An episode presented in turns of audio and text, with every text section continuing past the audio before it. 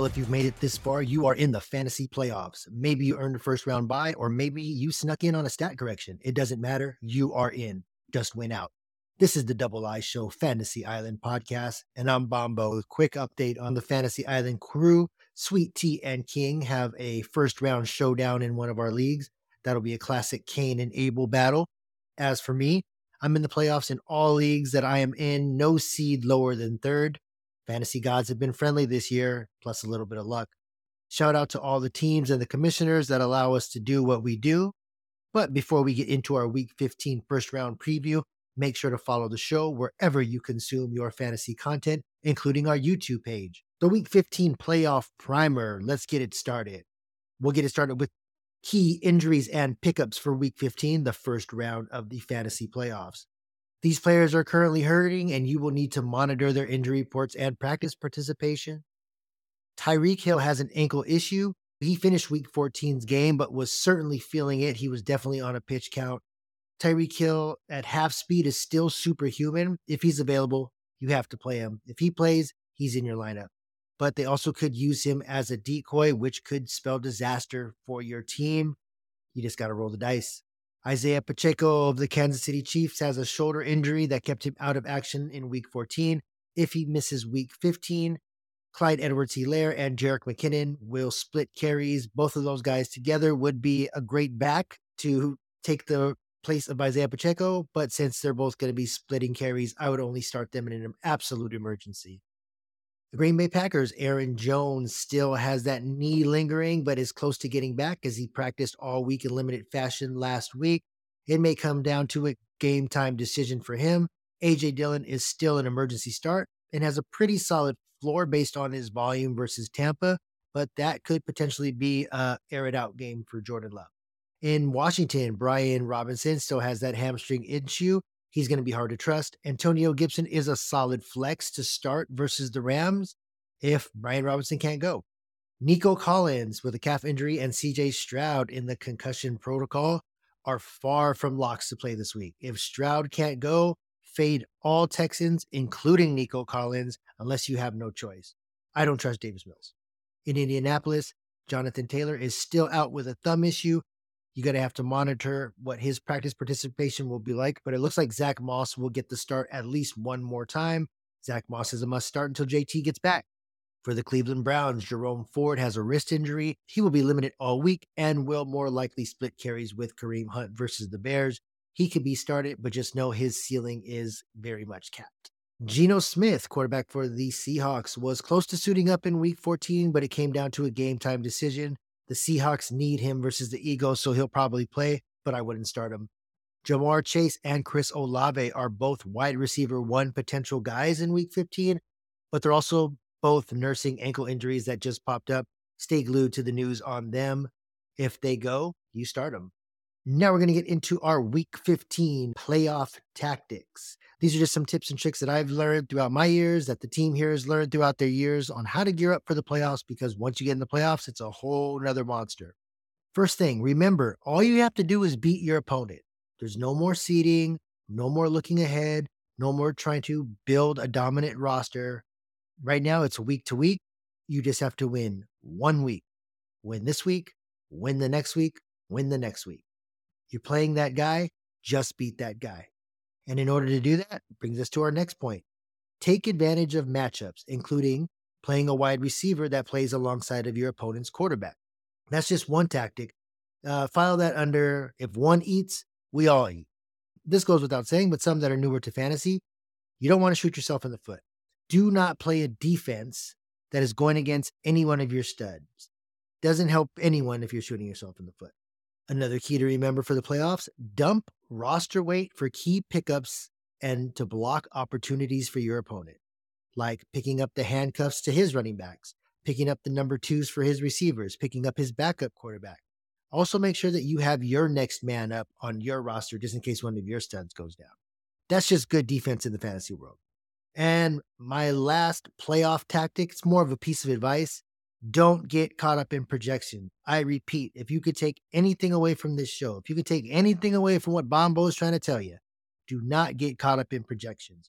That's a lazy way to go about gauging what your team's strengths are. I repeat, Do not get caught up in projections. I hate to be a cliche, but it's any given Sunday. At any time, someone can go off. At any time, someone could be a bum. Don't get caught up in the projections. Use them as a starting point and then go from there. One thing to remember about this week 15 playoff Thursday and Saturday games change everything. If your opponent's studs play early and flop, you can be more flexible with your Sunday starters. You can take more risks. And if your studs ball out in the early games, it puts a ton of pressure on your opponents. And you could ease back knowing that he's probably checking his lineup every 20 minutes, second guessing himself, and doing all that he can to try to make up for the lead that he already are in. Now for our week 15 playoff locks and big games. I'm going to run off some names here Ja'Marr Chase, Amon-Ra St. Brown, Sam LaPorta, D'Andre Swift, Jalen Hurts, Calvin Ridley, Davante Adams. What do these guys have in common? They probably all cost you your week in week 14. What else do these guys have in common? These are not easy locks, set it and forget it. You're going to have to do some thinking on this one. First thing, all these guys have great matchups and you're going to need to start them. Jalen Hurts, Dak Prescott, Josh Allen, Brock Purdy, Lamar Jackson, and Justin Fields. Those are your starting quarterbacks. If they're on your roster, you're starting them.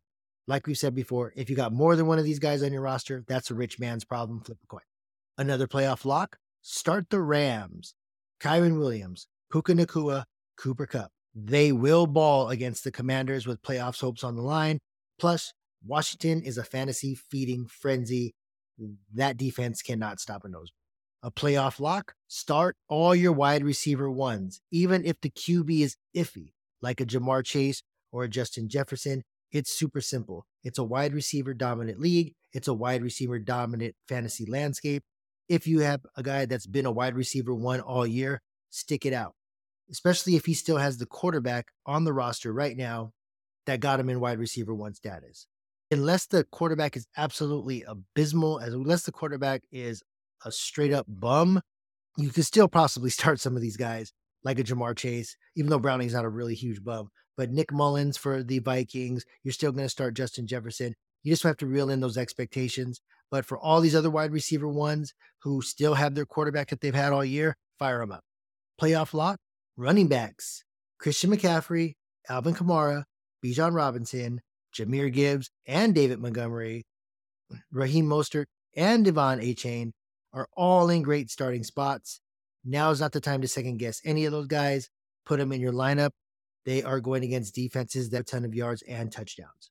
Playoff lock advice don't get cute with your tight ends. See what we did there? Kittle, Kelsey, Laporta, Ingram, Njoku are all must starts this week, but you already knew that. If your opponent is streaming a tight end, you have the advantage. These are your week 15 playoff huge fantasy games Broncos at Lions, Cowboys at Bills, Eagles at C- mm, Eagles at Seahawks. All of these games have the potential to have all fantasy stars shine. Start everyone in these games. Here's a list of some playoff key sleepers in good matchups based on volume, analytics, and my gut. Garrett Wilson versus Miami. Quarterback Jordan Love versus the Bucks pass funnel. Zeke in New England versus a very exposed KC team. Tight end Trey McBride for the Cardinals he's the only unguardable weapon for the Cardinals right now in a game where they're going to have to pass a lot in order to keep up. Also, start Courtland Sutton versus the Lions because all he does is catch touchdowns.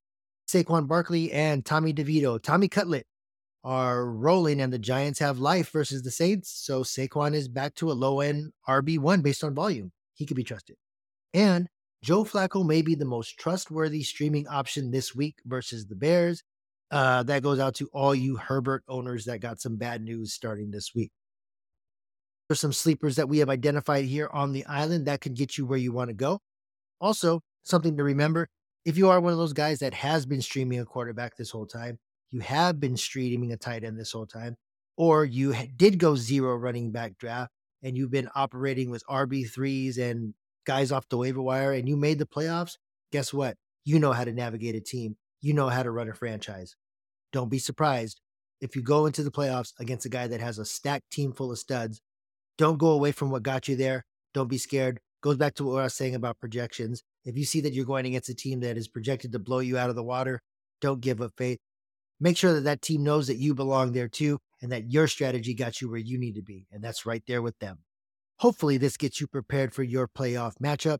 And we will be here with you throughout the playoffs here on Fantasy Island to make sure that you are getting to that championship, wearing that ring, hanging that banner, and of course, getting all the bragging rights.